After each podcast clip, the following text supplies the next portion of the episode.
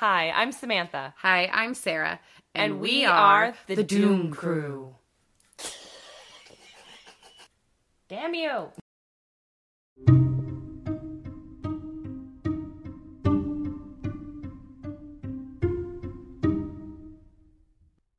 Hey nerds, welcome to the Doom Crew. I'm Samantha, and today I'm going to tell you about a murderess from Malaysia. And I'm Sarah, and I'm going to tell you about another teen romance gone bad. Oh boy. Two weeks in a row. Two weeks in a row. Yep. Seath Jackson was born on February 3rd, 1996, in Ocala, Florida, to parents Sonia and Scott Jackson. Seath grew up in Summerfield, Florida, and attended Belleview High School.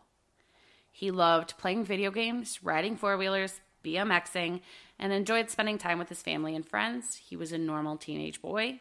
Um, he had dreams of becoming an ultimate fighting champion. Oh, he wanted to go into the UFC? He sure did. Okay. He had two brothers, Scott Jr. and Stephen. Seath would did have some issues with the law. In 2010, at the age of 14, he was arrested for theft and burglary. In 2011, at the age of 15, he was arrested again for theft and criminal mischief. These incidents resulted in him being placed on probation. Seath was also expelled from school for fighting, specifically for punching a student who had been bullying him. Oh. According to his mom, he had been bullied throughout his childhood and experienced emotional and mental health issues as a result. So, despite her efforts to address the issue with the school, the bullying persisted and Seath continued to fight back until eventually it led to his expulsion. Mm. At the age of 15, Seath had a teenage romance with a girl named Amber Wright, who was also 15. So their relationship ended rather fast, like a few months, which at 15 checks out. Yeah, I was like, seems standard. Pretty common. Yeah. Uh, the two went back and forth on Facebook, talking some serious teenage shit, and it was rough. Like calling each other names, cussing each other out, threatening each other, all the fun things. Wait, the two in a relationship? After they broke up, yes. Oh, after they broke I'm so sorry. Like we literally talked about them breaking up and then I was like, "Why are they fighting?" I'm fine. Keep going. Okay. Jesus. So I'm even trying to pay better attention to you. do better. I know, right? Things got worse when Seath found out Amber and Mike Bargo were dating. Oh no. Potter? No. You're not allowed to have an opinion on them dating. He confronted them at a party. Seath wasn't scared when Mike was trying to intimidate him and punched Mike in the face. Mike was 18 years old and he was laid out by a 15 year old boy. He was embarrassed as fuck. Um, Yeah. Amber obviously stood by her new boyfriend's side and tried to make him feel better. Stand by your man. I don't even know how that song goes. Me neither. I don't even know that song you're singing. I think it's like Dolly Parton or something. Oh. Stand by your man or Tammy Lee, Tammy Faye. Who knows? I'll look it up. Okay. The tension began to intensify. Seath posted that Mike couldn't fight online, and that was, you know, how he dare he dissed him. It's by Tammy Wynette. And then Sorry. moving forward, dumbass. I love you. I love you. Um, and then Seath and Mike started to go back and forth online.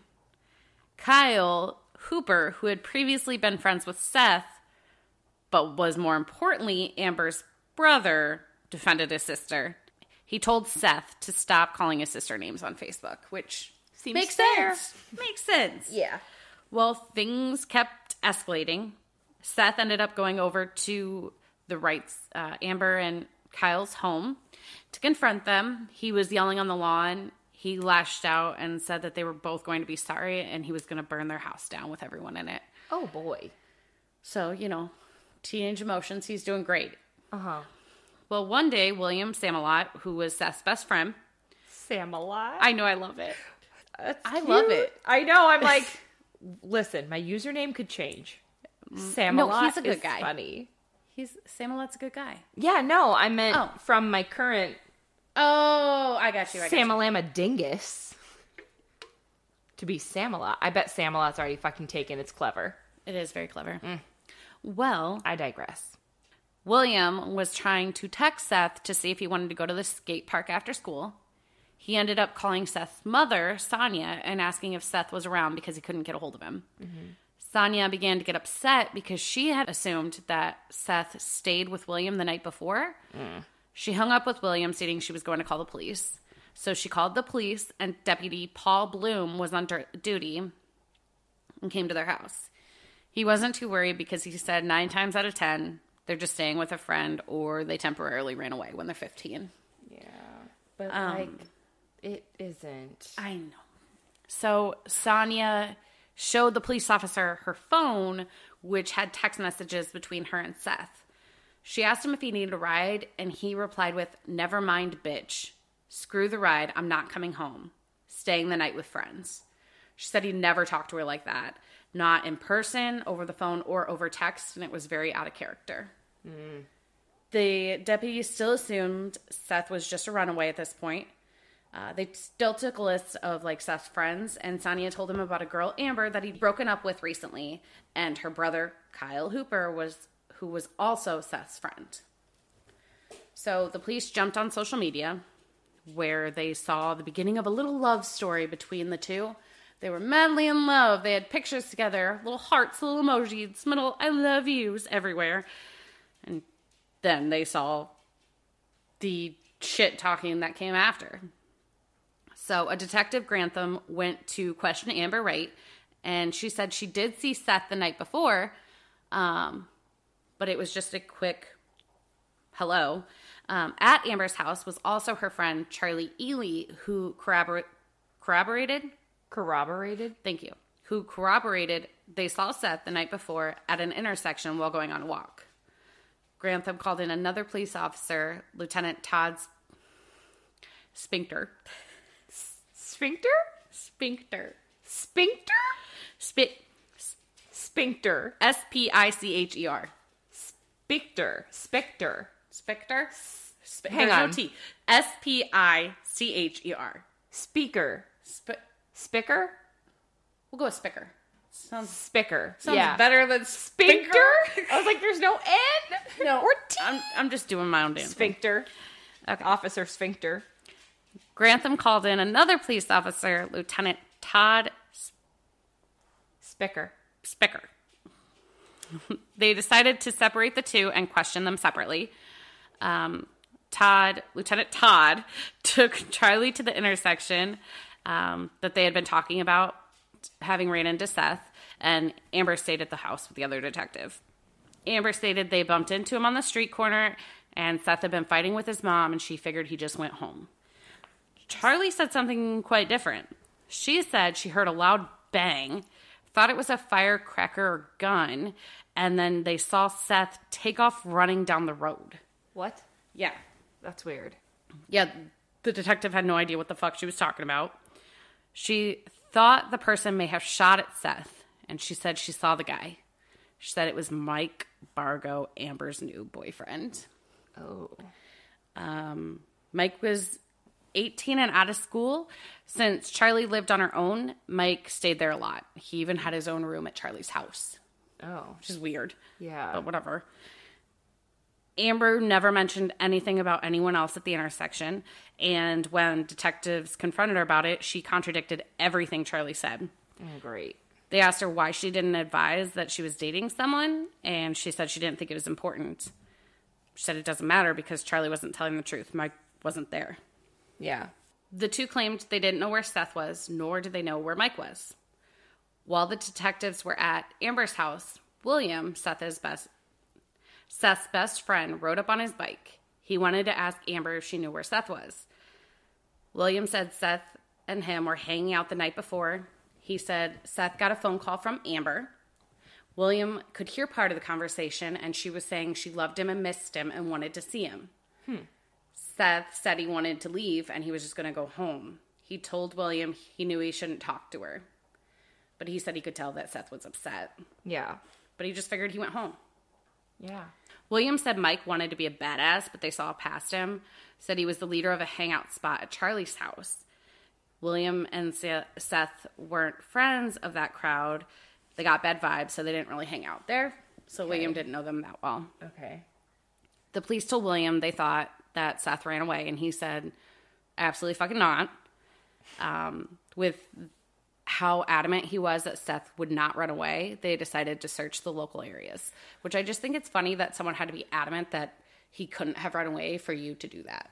Yeah. No, they never listen. Like, never. I feel like all of these stories start and we're talking about police who are like, no, they ran away, and they're like insistent that they didn't, and they and don't listen. They like, never believe the parents because it's always beef between parents and kids. Like, I want to know if is so there data about like how often they actually run away?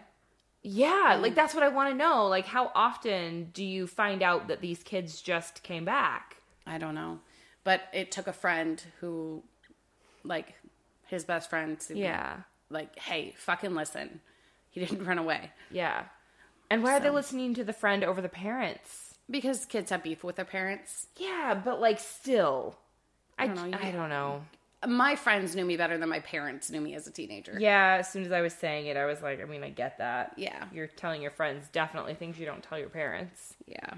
So, um, the police also did more looking into Michael Bargo character. Mike had a record. He was known for carrying weapons, and he had a restraining order against him from another juvenile within the last year. So he was just a great guy. Yeah. Wow. Yep. At this point, getting a hold of Mike was a priority. Uh, they wanted to talk to him, and he was an obvious person of interest. Yeah. Uh, William searched on his own as well. He figured he could get more information than the police could. He confronted Amber. She told him there are just some things you don't need to know. And that fucked him up. He was desperate to find out any anything and everything he could, so he kept looking for more information. He looked late into the evening and he couldn't find out anything else on his own. On Tuesday morning, the police received a call that blew the case wide open.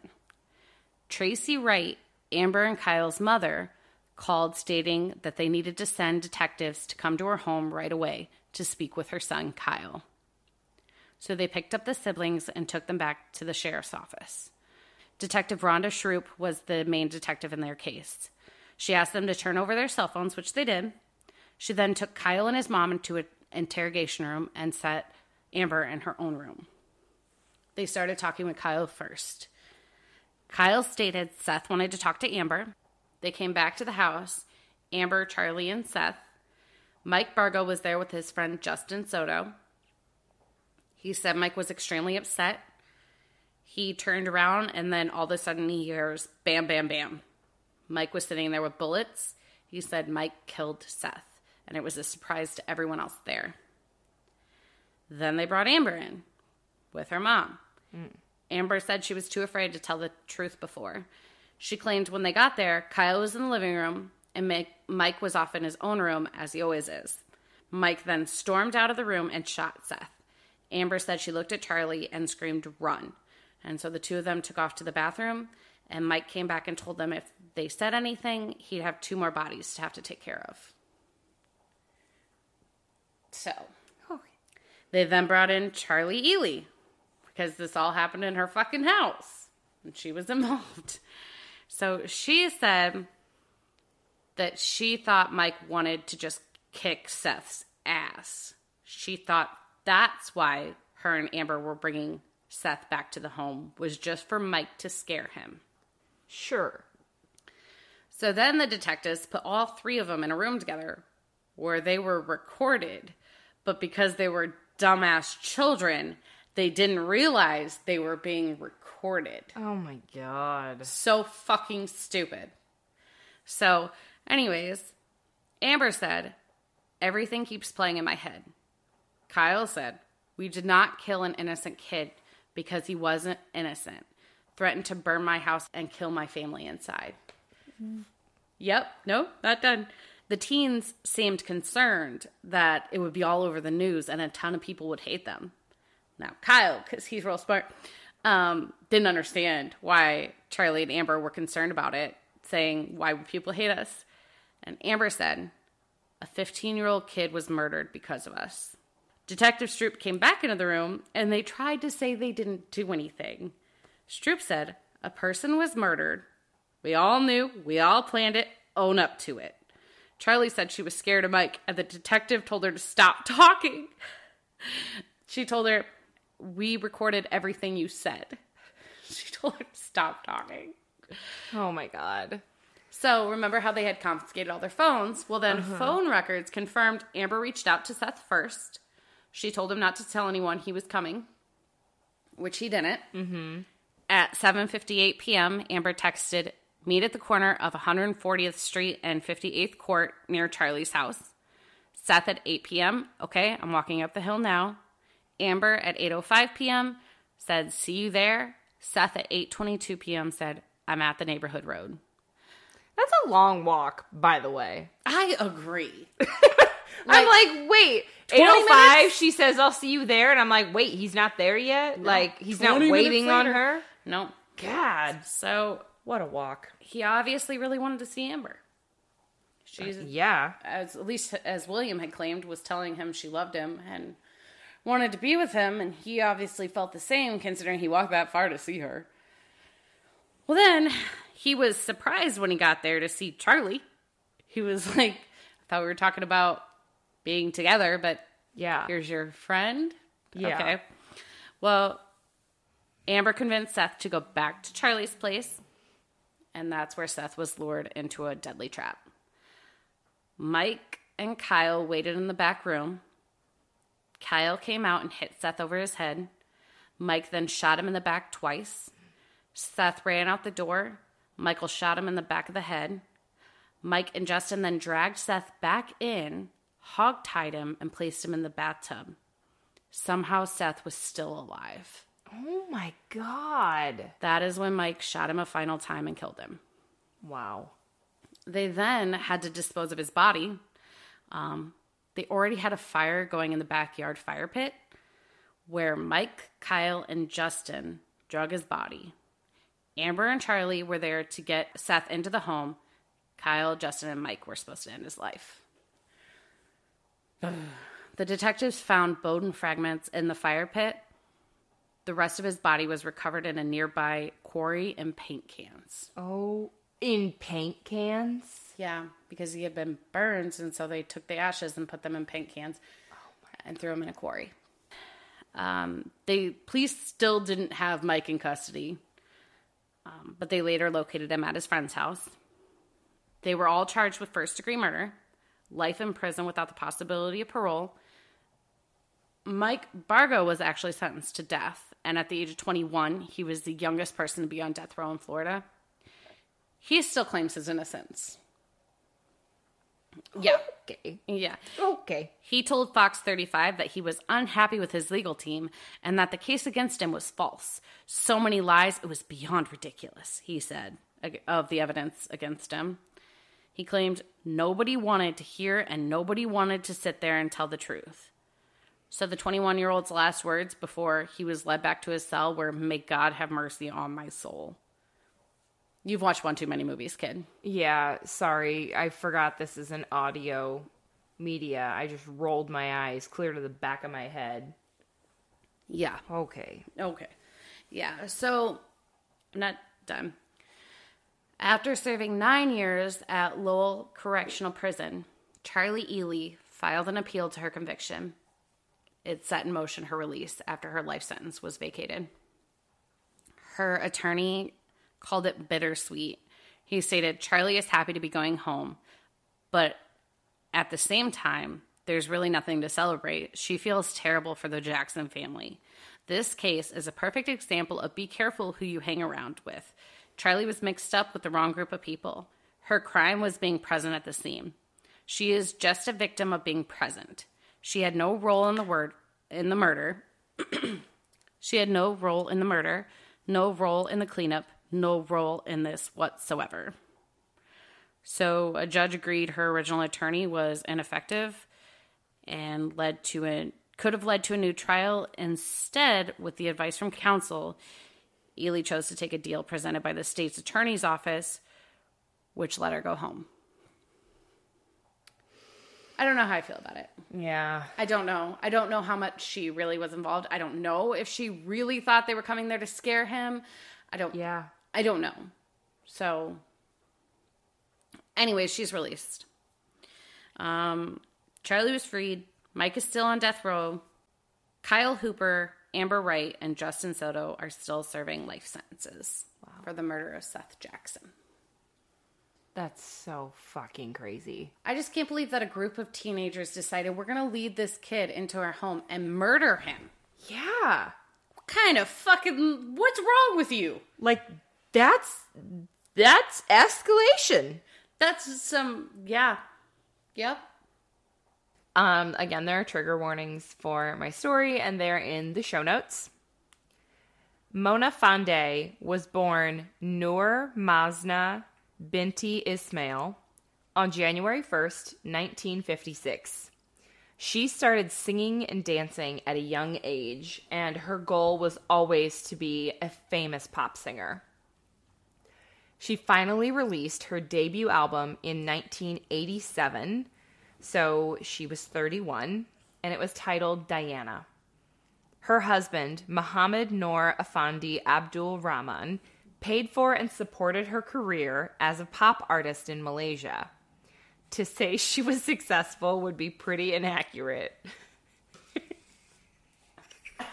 You're such a dick. I'm sorry. She booked several TV appearances, but that's kind of where her pop career ended. Following her music career, Mona and her husband turned to witchcraft. That makes sense. Of That's course. where one goes. Of course.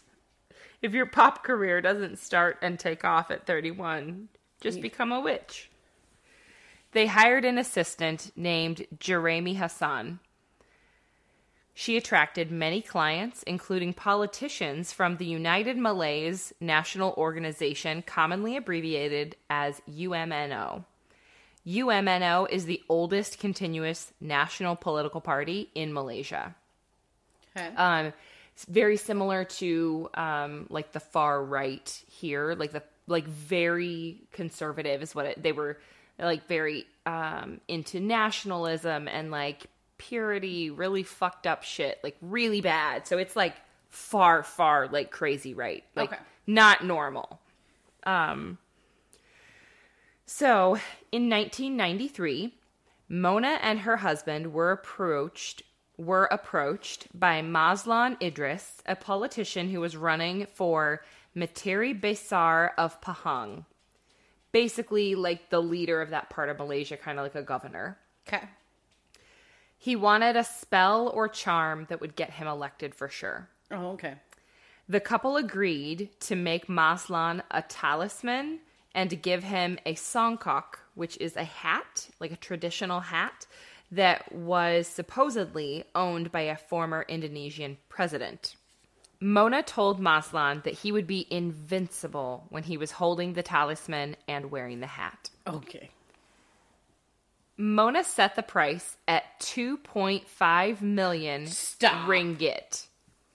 Ringgit is actually Oh my gosh, this was like it's like $12,000 That's still in US. Still too much to be guaranteed that you're going to be governor, 12 grand would not be too much, Sarah. 12 grand? It's okay. a guarantee. You get a talisman and a hat. okay. Moving on. Oh, man. Okay. so she said it was going to be 2.5 million ringgit, and Mazlan agreed. He agreed to pay the couple 500,000 ringgit and give them 10 land titles as guarantee for the remainder of the cash portion, the other 2 million that wasn't being paid. Um, so they made an appointment for a cleansing ritual to get everything started. Mazlan withdrew 300,000 ringgit from a bank and met with Mona at her house. Mona asked Mazlan to lie down on the floor face up while she placed flowers all over his body. She told him to close his eyes and wait for the money to fall from the sky. Mazlan closed his eyes. and then Jeremy entered the room and using an axe beheaded Mislan. Why? Why do they do this? Well, what do you think Mona did next? I don't know. Mona went on a shopping spree. Well, okay. Mona bought herself a Mercedes Benz and a facelift. Why the fuck didn't she just let him live and take his money? I don't have the answer to that, Sarah. Okay. Mazlan was reported missing on July 2nd, 1993. And on July 22nd, police found Mazlan's body buried roughly six feet below the storeroom of an unfinished house capped with a concrete slab. His body was in 18 pieces. Oh my God. He'd been dismembered and partially skinned. Ugh. The house was located not far from Mona's. Mona, her husband Afandi, and Jeremy were all arrested and a highly publicized trial began. During and after the trial, Mona Fonde gained more popularity than she'd had during her singing career. They were tried in Temerloh High Court by a seven person jury. Throughout the trial, Mona was acting pretty strangely.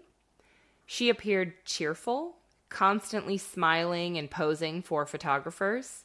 She dressed extravagantly in bright colors with bold designs on her clothing. She said, Looks like I have many fans. Okay. Yeah. The trial lasted, so it, the trial took place about two years after these events, um, so like in 1995.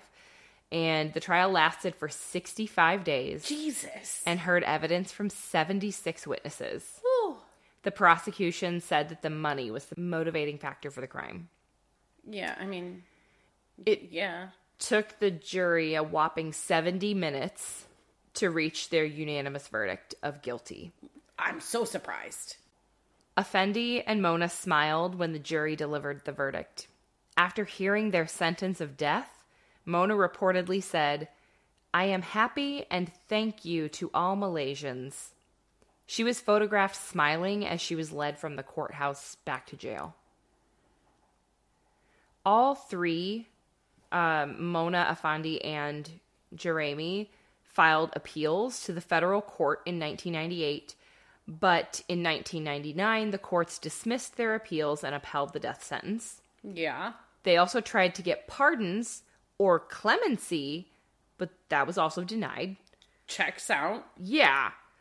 On November 1st, 2001, Effendi and Mona were allowed an eight hour visit with about a dozen family members.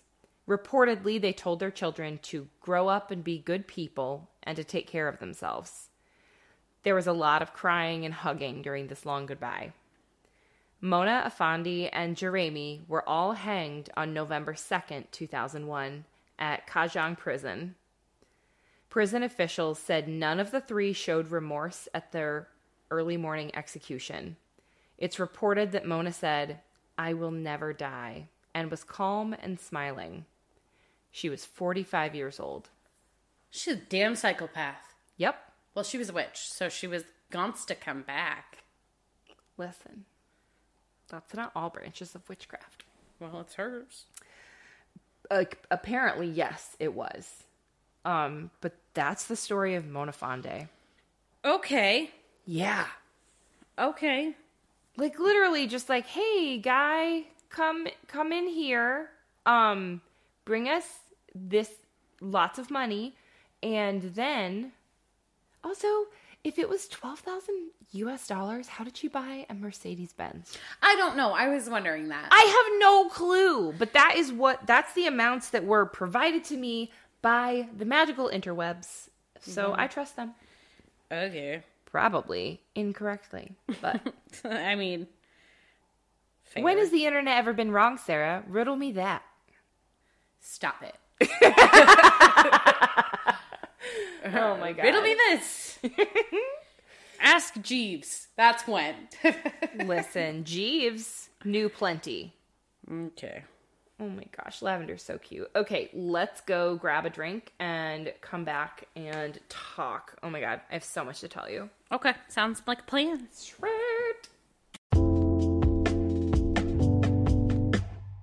Hi, good morning. Good morning. This is is this our first morning recording? I think so. Hmm. But also, we're recording in the morning because we had grand dreams of recording last night when I got home from the Taylor Swift concert. But however, Sarah went to bed at 9:30 last night.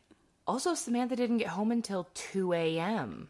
Valid. And so I wasn't going to wake up to Oh god. I was very happy for you. But um no. no. I'm the one who messaged you. I was like, listen, I'm still in the parking lot. I don't think we can record tonight. And you were like, I fell asleep on the couch. I'm going back to bed in a bed. yeah. I was like, I'm going to take the dogs and go to sleep in bed. Yeah. I was and, house sitting. So. Yeah. Five minutes had passed and I sent you a response question. And then I realized it had been five minutes. And I was like, oh, that bitch is asleep. no. You fall asleep so fast. I know. It, our friend Cheyenne was like, she came over, she was working here, and I was like, I'm gonna take a quick break and take a nap on my break.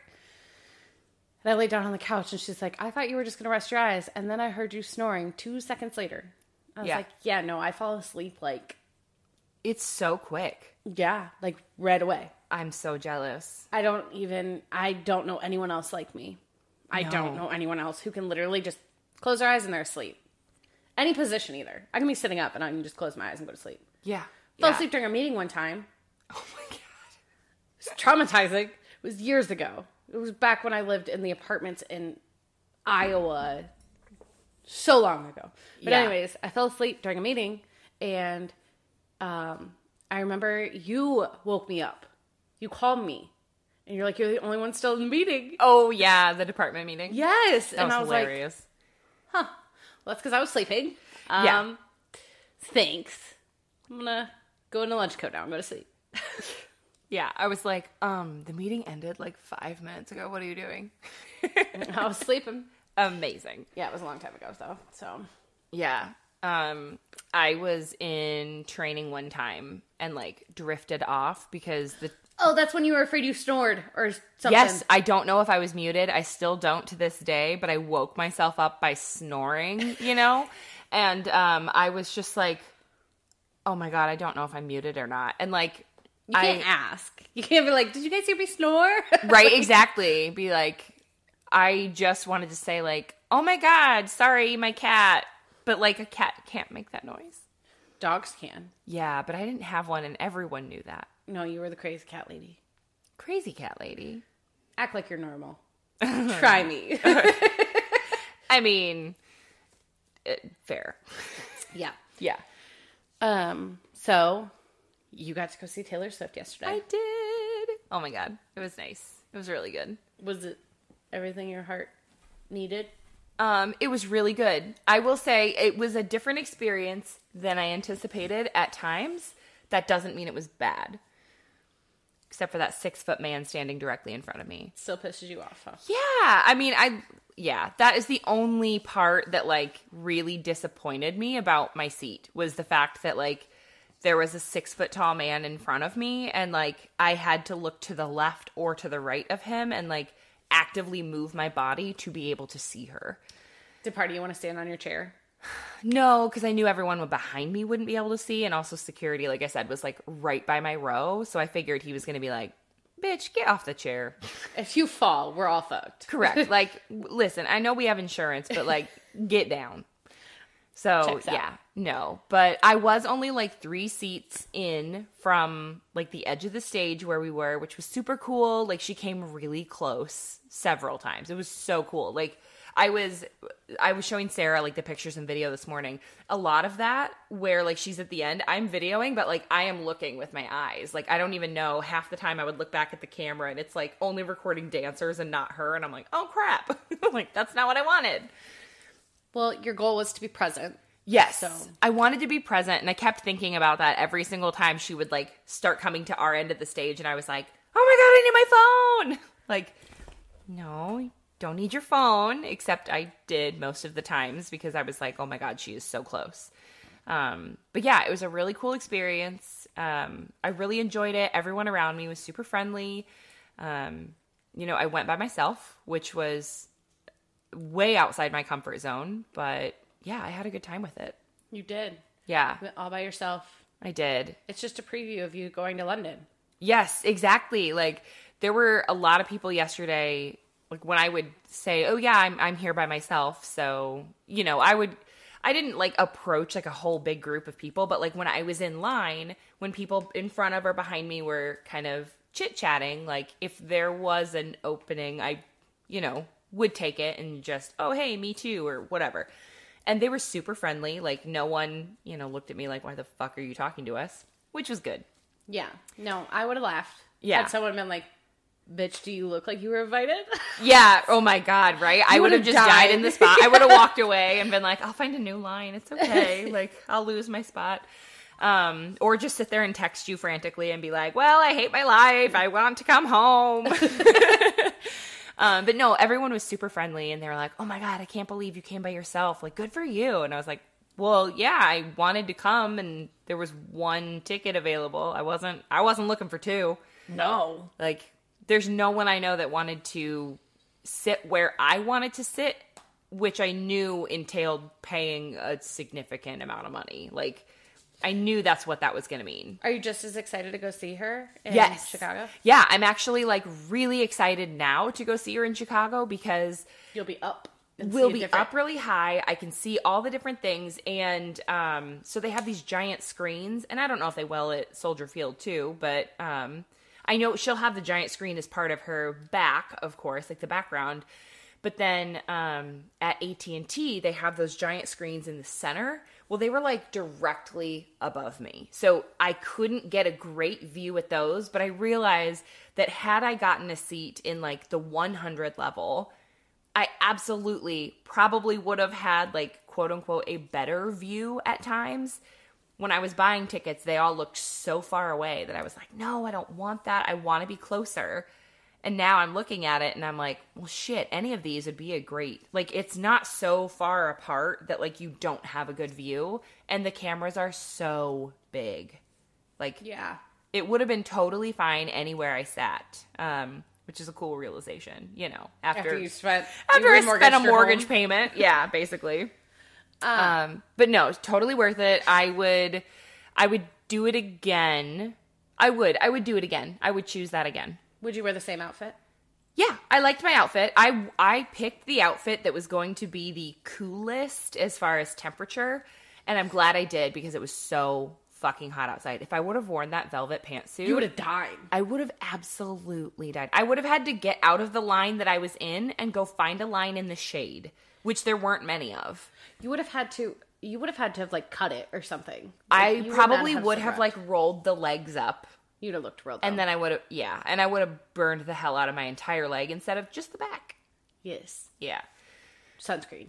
Yeah, I know. I totally should have. And then I, I just kept thinking like, oh, I won't be out in the sun that long. Like, I don't know why I thought that, Sarah. I truly don't. I like don't either because I went very early. You, you yeah. What and time I, did you get there? Um, two. Oh, okay. So yeah, like two or two ten. Yep. How was traffic? Um, not as bad as I thought. Like, yes, time did add as I went, but it added like ten minutes total. Oh, that's not too bad. So yeah, it flowed pretty pretty well. Um, yeah, no, it was it was a good drive in. It was easy to find my parking lot. Actually, uh, I had my GPS going to like just AT and T Stadium, and then I was like, "Oh shit! I actually need to go just to my parking lot because I don't want to go to the regular stadium. There's 15 lots. I need to go to the lot." So I canceled my directions while I was sitting in traffic. So I was like, "Okay, worst case scenario, I'm on this road for three miles. I can, I have time to look."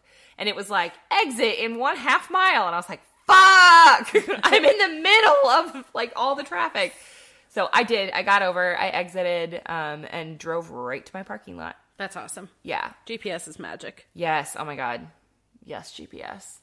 Um, but no, oh my god, it was such a good time. And like I said, everyone around me was super friendly and like um, the one girl outside that I was talking to, and she was like, "Oh my god, I can't believe you came by yourself. That's so cool." And um, she was definitely younger than me, like twenties for sure. And I was just like, "Yeah, this is something that I like to do personally is like challenge myself. If something scares me, I typically think I should probably do it. It'll lead to growth.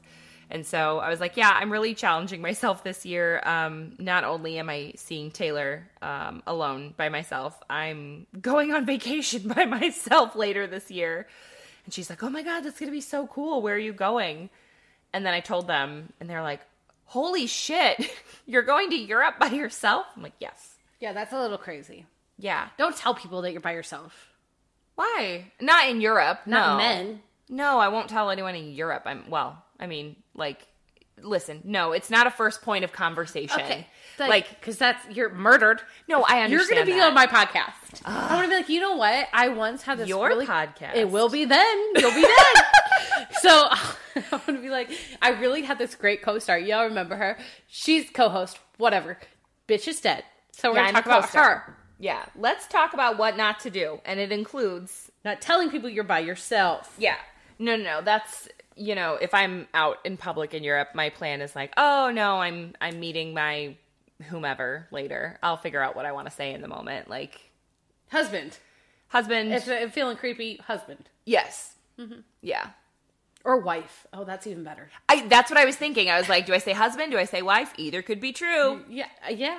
So yeah. Oh my god, I saw this like video on Facebook and it was like a podcast like this, but they were recording it like they do. Uh huh. Um, and the guy's like, How do you know you're not gay? Like if you've never tried it, how do you know you're not gay? And the guy's like, Well, let me put it to you like this.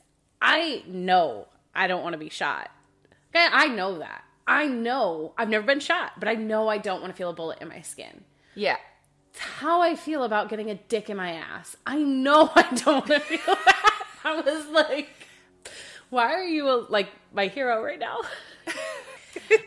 um, but yeah, I just thought that was really funny, but also valid. Like, I'm never going to question someone why they're homosexual. Why would I question someone why they're heterosexual? Yeah.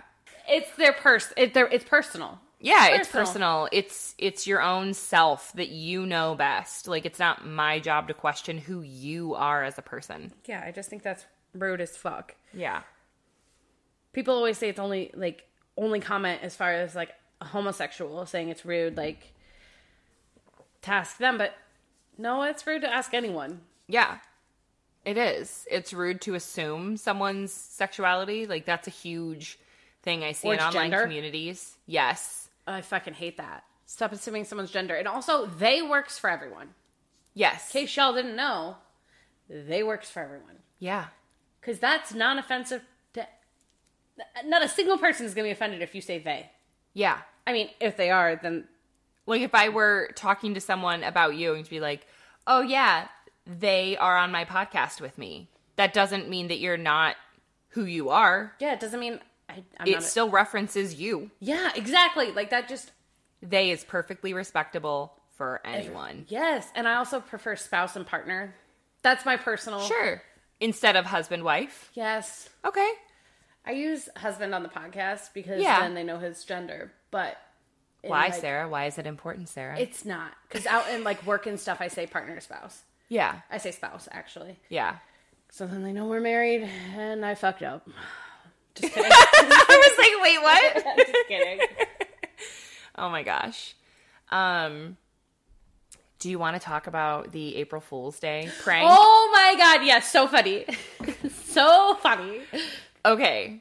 So Sarah and BJ yesterday asked me if I would participate in a prank with them, and they explained it in the morning, and I was like, "Uh, "Yes, I'm down. Let's do it. This is going to be very funny, right?" And BJ was like almost against it He was at first. He, was, like, "I don't really want to do it." Yeah, and I was like, no, I'm doing it. yeah. I wanted to do it. And then I forgot to do my part because I was getting ready for the concert.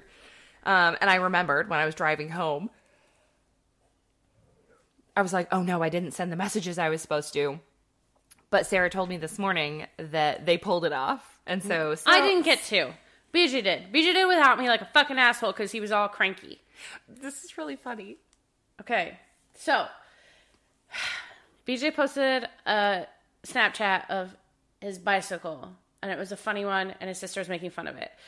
The prank was against his sister, and he wasn't for it, but then she made him mad, so he did it by himself. He waited for no help or participation. He was just like, fuck it, this is happening. He goes, uh, no, his sister's name is Holly. He's like, Holly, I fucked up. I fucked up really, really bad. She's like, what? He's like, I slept with Samantha. and she was so mad. She Yeah. was like, next realm angry. Yeah. Like she she believed it. Oh my god. She was ready to murder him. Yeah. Like, well, so disappointed in you and him. She texted me later and she's like, "You're a bitch." like, How could he do without me?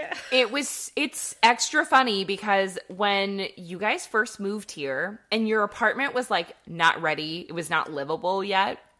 You guys stayed was. with me for a few weeks and his sister kept asking like no, it was his nephew, her son, who was convinced we were in a throuple. Yes. And so his sister would relay the questions. She's like, I know you guys aren't, but. Oh, I thought was... she really thought we mm, were. No, her oh son. Oh my did. God. No, her son. It was just, okay. Yeah. So.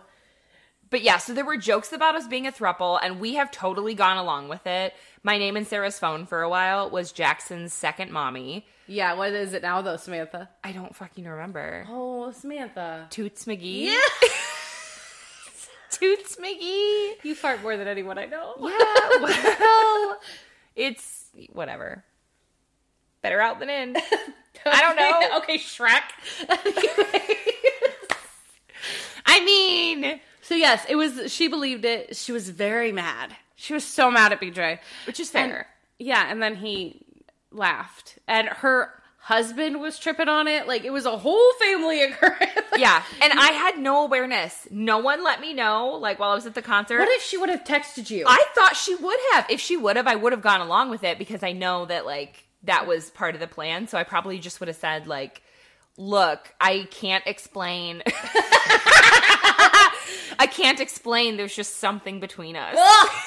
I know. And it was funny because then she texted me and she's like, I mean, I know Sarah's cool, but she's not that cool. And I was like, no, you wouldn't have a brother anymore. No, no, I would never. Like, so yeah, it was it was hilarious. It's like the only April Fool's joke I've ever done. Really? Yeah, I've never really been into it. Like, yeah, I didn't even get to be a part of it this time. No, fucking you, asshole. You sure didn't. I was really excited about it. I have like I had like had thoughts I was gonna have Samantha text him and I was gonna pretend that I went through his phone. Like it was a whole thing. Yeah. And he got pissy and did it all by himself, like a douchebag. Yeah. And he did it verbally instead which of via text. So funnier. Which is so funny. Oh yeah. I think it's funnier that he got her whole real reaction in time. Oh my god, yeah, because she's very expressive and loud. Yes, I was gonna say very expressive. There was someone in line in the uh, bathroom yesterday that I was like, "This is Holly."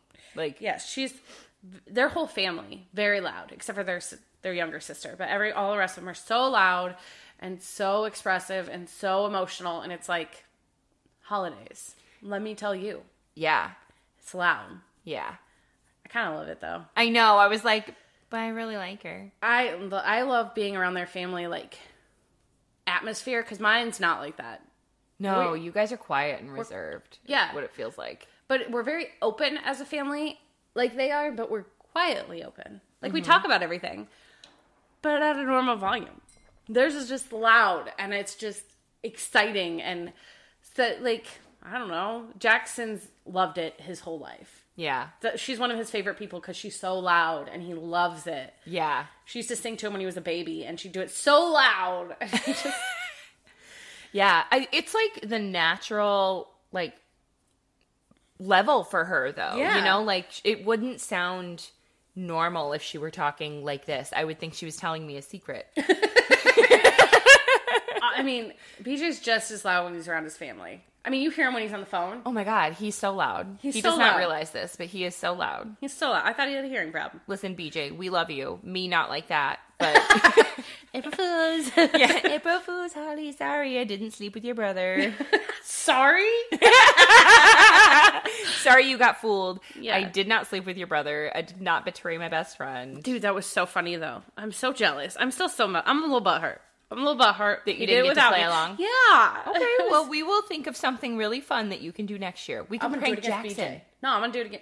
I did want to do Jackson. I wanted to do chocolate on my hand and have him bring me toilet paper. oh no! You can do that any day. And he doesn't know what day is April Fools. You can pretend it's today. Do it later. Jackson would not handle it well. No, he would. He does not do well with bodily anything. I think you should film it. Oh, for sure. Yeah oh my god, he would do it because he's such a sweet boy. But then I just can't imagine what his reaction would be. I can't. I cannot. Please film it. Do you just do it while I'm here? When they come get me, I'll just. I'll take all the. To- uh, I'll have you hand him toilet paper. Like I'll leave it somewhere, and you could be like, "Here, your mommy said she needed this." Yeah. Let's do it. I will do it. Yeah. Do we we have chocolate for sure? I know we have Yeah. Hershey's up there from when we did sno- s'mores. Snores. Snores? Yeah, we did snores and they were so good.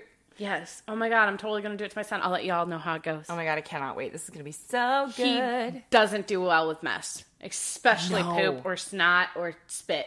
Oh my god, which is shocking. How is he doing with wiping his butt now? I know you've been no, not still not good. No, we're working on three wipes flush so he doesn't flush our toilet. Oh I mean, Christ, yeah, clog, clog our toilet. Um, but still, the wiping until it's clean sometimes he feels like just takes too long. So, Oh boy. which same bro, but we still gotta do it. Yeah, yeah, you gotta go until there's nothing left. it's not like It may be a marker day. Where I was just gonna make a joke about a marker. Like, look, sometimes it might be like there's a marker, but you just gotta keep going. you gotta go until it's not marking. Yeah, you just gotta go. And he's like, "Mommy, it takes too long." And I'm like, "I don't care. Get a clean booty." Yeah. And he's like, That's part of it. You gotta clean your butt. he's like, "Okay." So yeah, we're working on because he can't go to kindergarten and not wipe his own ass. No. Okay, so final thing I wanted to tell you about the concert was the Yes. secret songs. Oh yes, okay. Okay, so every concert gets two secret songs, right?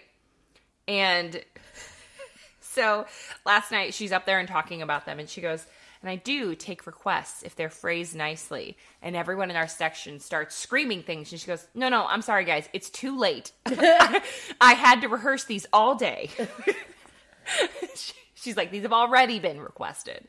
Um, but so one was requested by her, um, um, one of her like producers and co-writers, Jack Antonoff. She's like, Jack is at the show, so he must have been in that tent behind me too, but I never saw him. So sad panda because he's awesome.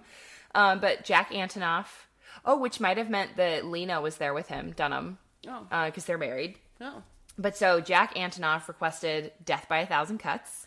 oh, you love that one. Oh my god, yes, one of my favorite favorites. I just got goosebumps like talking about it. So she did Death by a Thousand Cuts, and I was just like, holy fucking shit, this is my dream come true. Like that's one of my favorite songs, and I'm so excited she did it. And then she goes over to the piano and she was like, Gracie Abrams, one of her openers, had requested this one, and it was clean. And that is another one of my fucking favorites. Like, I just like re fell in love with that song, like within the last like 12 to 18 months when I first got my AirPods. I oh. listened to it on my AirPods and I was just like entranced. It was so it just really moved me. The message hit with me. Um and so we got to do both of those songs and on Death by a Thousand Cuts, she asked if we could sing the bridge again, like a second time, like after the song ended. She was like, "The bridge was really fun. Do you want to sing it again?" And we were all like, "Fuck yes, this is so cool." So she went to do it again and she messed up the words and stopped, laughed at herself and then like went through and she was like, "Why do I write things like this?" Because it was like um so the line she messed up was paper cut stings from our paper thin plans. And so she messed it up and then she was like sitting there and you could tell she was trying to remember the fucking words to her own song and she was like why do I do this to myself? Why do I write things like this? Um but it was so funny because she like wanted to do it again and then messed it up and it was just such like a real moment. It just felt like She's a real person. yeah, it was just it was really cool to see that like someone who is such a perfectionist and is like so incredibly great at her craft is still human and can mess can mess things up and like have humility about it. And it was just it was really cool. Like yeah i really really enjoyed myself. Like i said i would totally do it again. Um yeah very worth it and now i cannot wait to start watching the live videos of her performing. Oh yeah, because you weren't watching them because you didn't No. want to. I avoided them hardcore. I did not want to be spoiled by like vocals, by like her dance moves, by anything. So, for those of you who know anything about the tour and have been following, um, last night was the first time I saw vigilante shit performed. And I am not kidding you. I just stared and my mouth was dropped. Like, I can't wait to find a video of this and show you. You were so happy. It was like porn, Sarah. it was she did a chair dance. Oh. Like I'm it was sexy. It was so sexy. I literally Are was you just okay? no. I was not okay in the moment. I was literally staring Did with my mouth dropped. yourself? No, Oh, okay. I did not. But I literally was like this the whole time. like could not stop and was just like, holy fucking shit. Um, Emily was like, I need you to get a picture of that ass during that song. And she was not performing on the stage closest to me, so I she was not close enough for me to get a picture like that. I text her back afterward because she's Android, so our messages were going through. I couldn't iMessage anyone, but I could text message Emily. Yeah. And so I was like, okay, number one, she was too far away. But number two, I was standing there agape. Okay. there was no camera. But yeah, no, it was it was so good. I had the best time. I wish I could go again tonight. Like part of me is like, I wonder if I could find a one hundred dollar ticket to go tonight. But then I'd have to pay for parking. And also, you would be so tired tomorrow. I would be. Like if I didn't get home until two in the morning, I open at six fifteen on Mondays. Like Lavender woke you up at seven and you were pissed. I was. I was fucking livid. So Lavender was not conducive to me sleeping after the concert. When I got home at like 1:40, she was so excited to see me, which is obviously so cute. But then um I tried to go like right to bed within like 10 minutes, you know, like changed, took off my glitter and laid down and then she barked a few times and I was like, "Oh crap, she has to go to the bathroom." So I let her outside and then she didn't want to come in cuz she went outside to get the bones in the yard. and I was like, "Oh bitch, it's 2 in the morning. We're not doing this. You're coming inside." And so she said no, no. Oh yeah, she said no no. And then I chased her into the yard. Why um, did I miss that? Yeah. I sent you a Snapchat video. Of you chasing her? No, of me trying to get her to oh. come in. Chasing her is the funny part. Well, yeah, I wouldn't tape that. I know. It's a missed opportunity. Oh, you probably could see it on the cameras. Oh yeah. We'll see what we get. Um. but yeah, no. And then she, again, at seven o'clock in the morning, because I don't have curtains in my room, she knows the sun is up. And so she's like, hey, hey, hey, time to get up, time to get up, time to get up. And I'm like, I got home five hours ago. It's not time to get up. So then I let her outside at seven in the morning. And I was going to get her real quick after. I was going to let her go potty and come back in because that's what we do at 6 a.m. most mornings. Then you fell asleep. Yeah, I fell asleep. And uh, she ate all of Sarah's cigarettes. That's okay. And she was very hyper. Oh my god, yeah. She was very, I think it was the tobacco. Uh, Yeah. nicotine, whatever. I don't know. But um, yeah, she was incredibly hyper, but she's sleeping now. So that's nice. Yeah. That's because she puked it all puked up. Yeah. Poor babe. But Poor choices were made on Yeah. everyone's behalf. Mine Yeah. for leaving him out there, you for leaving her out there, and her for eating them. It was like an all. all it was a of us. perfect storm. Yeah, Yeah. we did it. Oh Yeah. well, All right, we've recorded for 10 years. Um, so I think we should wrap it up.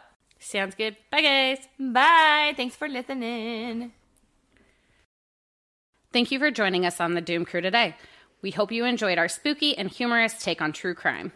As always, we want to remind you to follow us on social media. You can find us on Twitter, Instagram, and Facebook at the Doom Crew Podcast.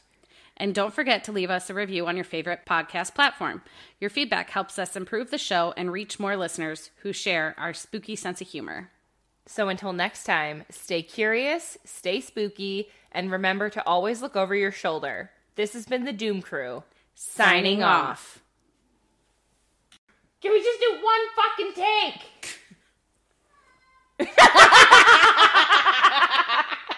no! Please, baby.